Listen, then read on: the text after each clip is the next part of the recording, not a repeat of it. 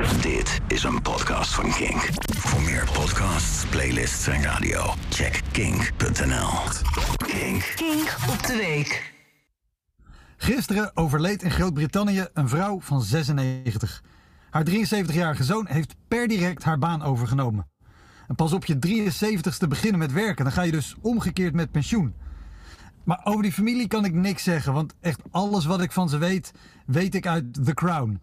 Ik verwacht dat de uitvaart ook begint met dat Netflix-geluid. Zo. pom, tadam.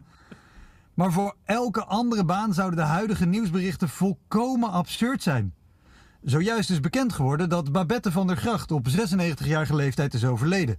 Babette was 70 jaar lang onafgebroken assistente in tandartspraktijk van de Berg. 70 jaar lang prijkte haar afbeelding op de afsprakenkaartjes. Babette's zoon Ben neemt haar taken waar en wordt zaterdag officieel geïnstalleerd als nieuwe assistent. Ben is 73 en heeft zijn leven lang toegewerkt naar dit moment. Naar verwachting kiest hij voor de titel tandartsassistent Ben de Eerste. Je moet er toch niet aan denken dat elke baan verplicht overgaat van ouder op kind. Kijk, bij het koningschap is dat al ongemakkelijk.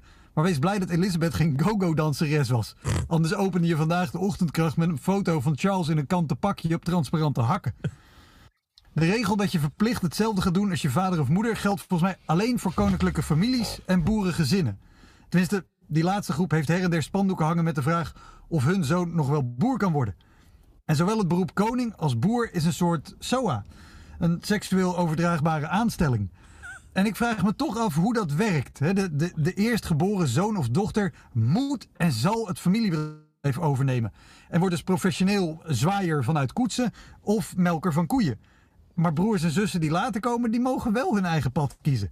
Je zal maar een oudste zoon zijn. En al vanaf je geboorte te horen krijgen dat je toekomst al vast ligt. Terwijl jij misschien wel denkt, nou, ik word veel liever go-go-danseres.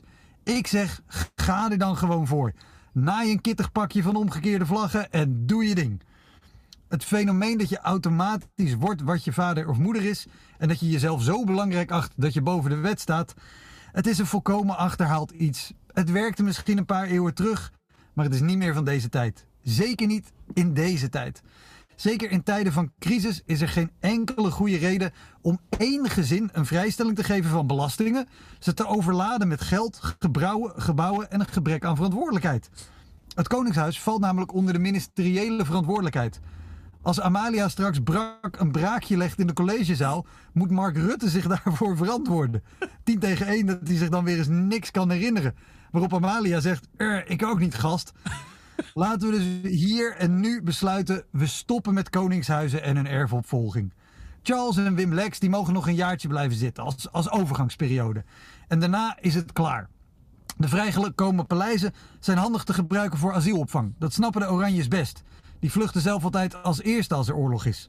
En het geld dat we besparen gebruiken we voor de gezinnen uit de toeslagenaffaire.